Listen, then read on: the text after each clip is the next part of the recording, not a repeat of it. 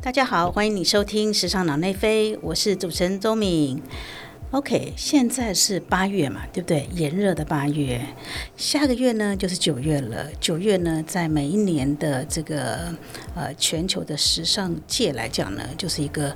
重中之重、非常重要的一个月份啊。这样子，九月开始。那所以呢，呃，那那个呃，九月的意思呢，就是标志着就是呃各个地区的时装周开始起跑，然后呢会开始推出明年春夏的服装，这样子，这是整个就说 fashion calendar 整个时装的这种呃历程时程的。开始这样子，所以呢，呃，那在这种就是换季之间哦，这个时间里面呢，呃，我正好这一阵子在浏览一些消息的时候，突然想到说，哎，我可以来跟大家聊一聊关于这个在两季之间推出的系列的这种比较小的系列服装。啊，这个的话，在呃以以以这个大品牌来讲的话，通常呢会有所谓的 capsule collection。Capsule collection 呢，就是顾名思义，它就是一个胶囊系列。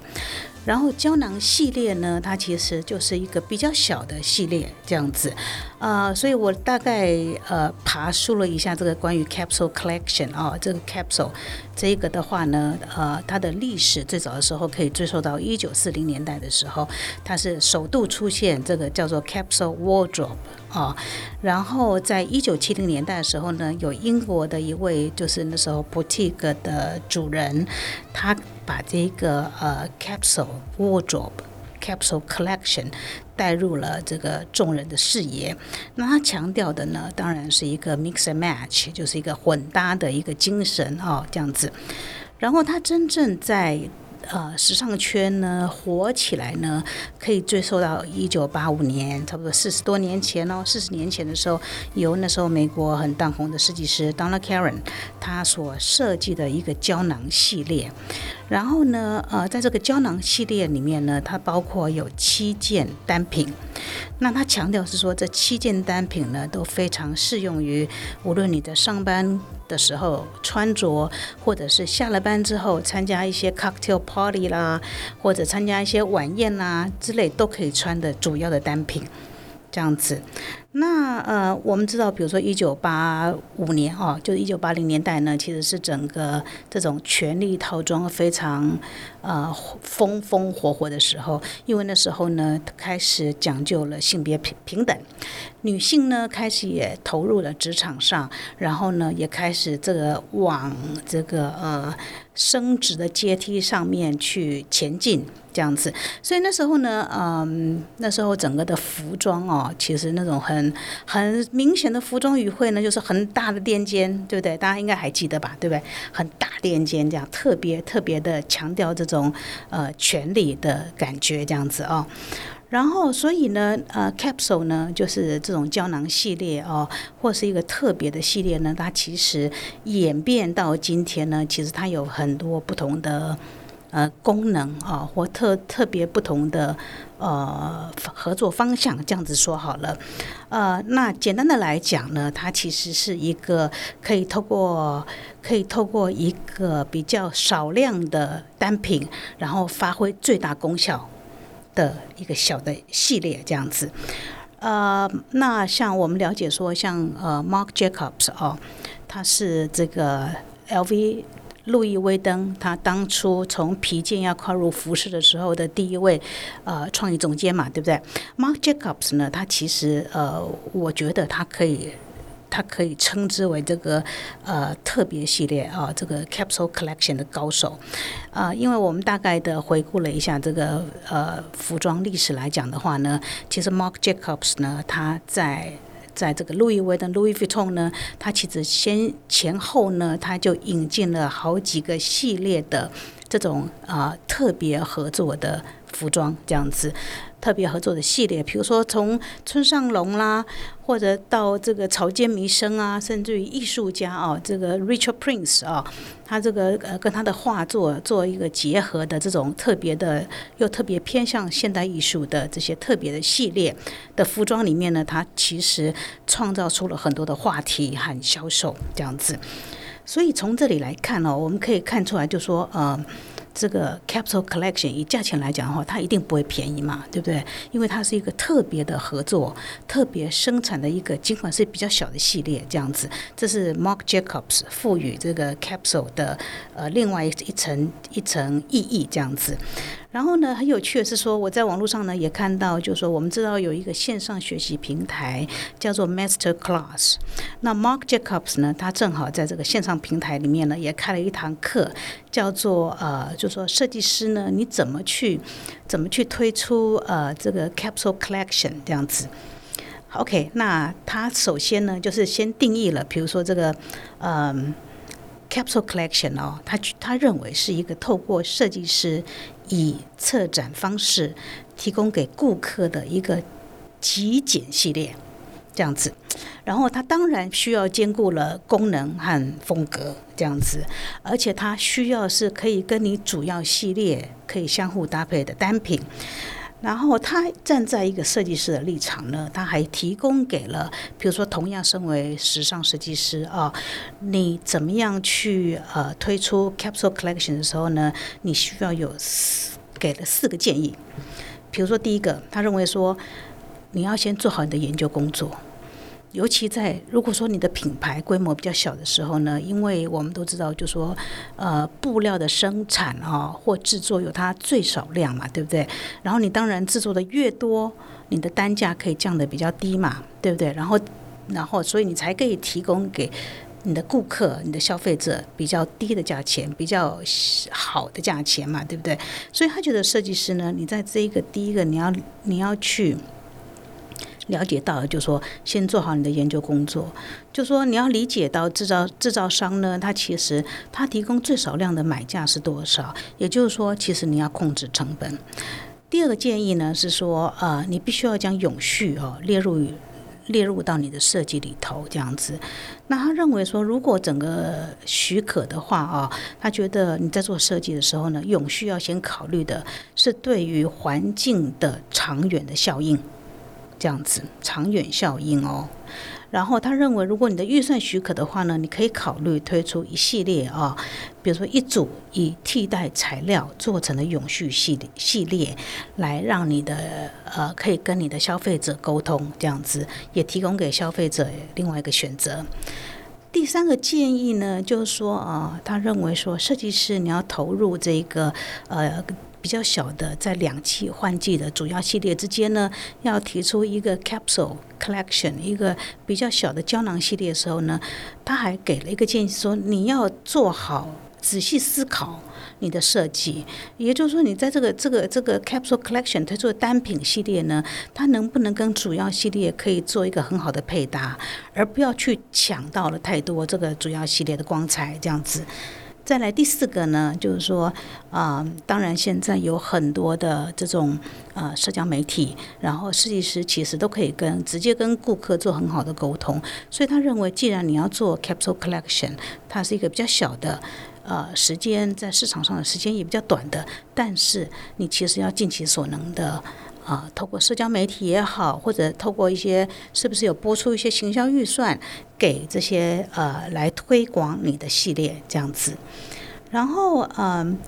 对，然后所以我们讲到这个 capsule collection 呢，今年呢呃我在今年我在是，我今年呢我有留意到，就说有一个特别的系列哦，就说这个比如说好，我们知道那个 opening ceremony 对不对？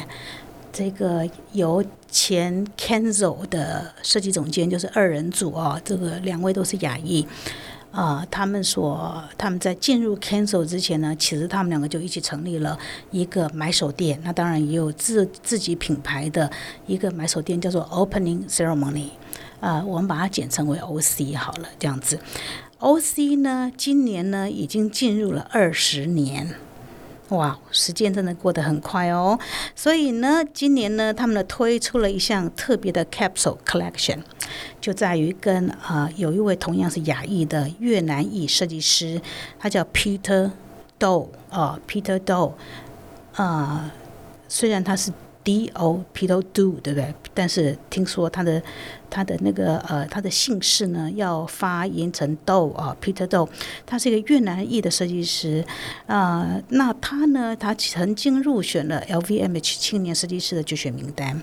也提名过美国 CFDA，就是美国设计师协会的年度女装设计师这样子。然后呢，他甚至于呢曾经帮 Billie Eilish。设计了一套特别的服装，然后是呃做给这个《Vogue》杂志澳洲版的封面拍摄用这样子。然后仔细看他的服装哦，你会发现说，他其实这个嗯，Peter Zhou 因为他是越南裔嘛，所以他其实运用了很多他的母体文化的特色。比如说，我们知道越南的传统服装呢，都是比较长的线条，那他的甚至于在这个嗯。它有一点点中国中国服装的影响，比如说像这个有点像旗袍影子一样哦，这样子这个呃盘花扣嘛，就是这个立领小立领，那但是合身，然后在大腿这个地方开高叉，然后里面呢会穿一个呃长裤这样子，然后那个整个的服装呢就是线条非常的长，对不对？长衬长衬衫长衫的感觉这样子。然后他的，所以他的那个风格来讲的话呢，我觉得有一点这种呃取取之于他的母体文化的这个服饰特色之外呢，他的风格非常的简单，然后呃色彩我觉得也是呃白色啦，或者是黑色啦，或是甚至于加其加入其他的一些色彩，但是基本上都是一种很轻盈的、很简约的感觉。这样子，然后呢，好，我们讲回来，OC 哦，OC 今年二十周年嘛，对不对？所以他们呢就联合了 Peter Do，对，Peter Do 这位越南裔设计师呢，他们开始在那个，嗯，在 Farfetched，在 Farfetched 就是这一个呃电商平台哦，来一起做了一个。Capsule 系列的销售这样子，然后在这个销售系列里头呢，其实 Peter 他自己讲到，就说其实呢，呃，他很重要的是，呃，保留了这个 OC Opening Ceremony，他们有一个很标志性的、很标志性的服装特色，就是他们从这个呃，这说我们说怎么讲，呃。棒球外套哦，截取灵感的这种有点像很运动风的服装。然后棒球外套呢，所以棒很有趣的是说，其实我们经常理解的棒球外套哦，其实它是它并不是真的是打棒球穿的。但是它的起源是跟校园有关。那其实，在比如说啊呃，在比如说在上世纪的时候哦，一八九零年底左右吧，对不对？那时候呢，其实源自于哈佛校园首先出现的哦。一八六五年的时候，哈佛校园首先出现的就是胸前有绣了一个很大的 H 啊，Harvard 这个 H 字母的服装这样子。那这个这个这个这个，他们把它简称为叫做 Varsity Jacket。那它是一个美国大学校队的外套。那因为有，比如说像刚刚 Harvard 的话，哈佛有一个很大的 H 嘛，对不对？所以又被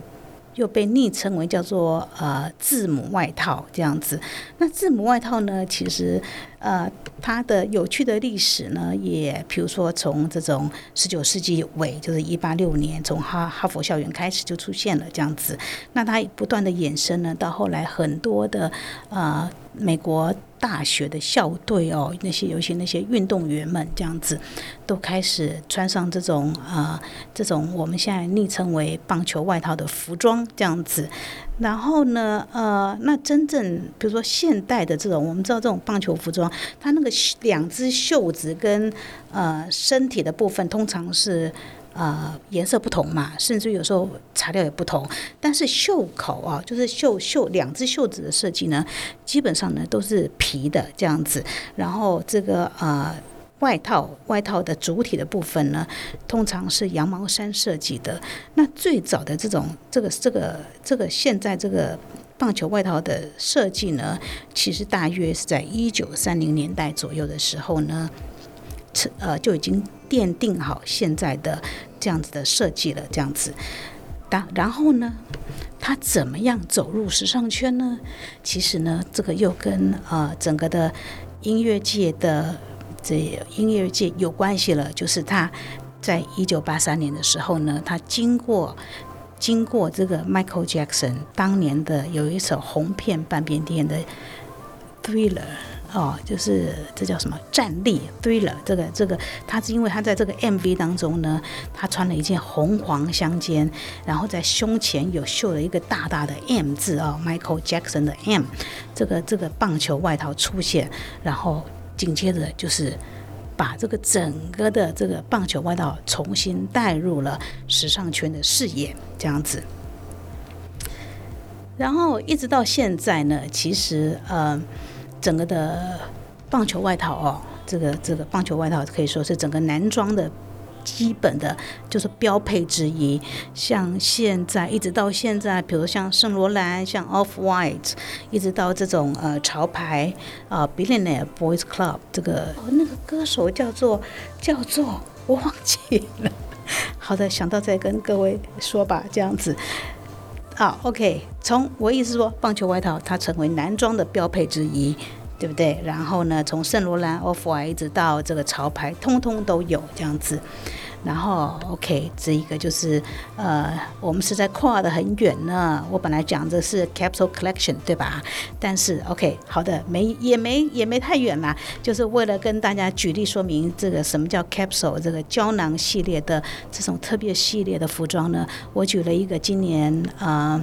今年一个特别的合作，就是。这是 Opening Ceremony，OC，它这个很火的选品店二十周年，它跟 Peter Do 合作的这个系列这样子。然后呃，好，那时间的关系，我觉得这一集我们先讲到这里吧。接下来，好的，下一集呢，我可以预告一下，可以跟各位分享另外一个我们今天讲的 Capsule Collection，其实有一个跟 Capsule Collection。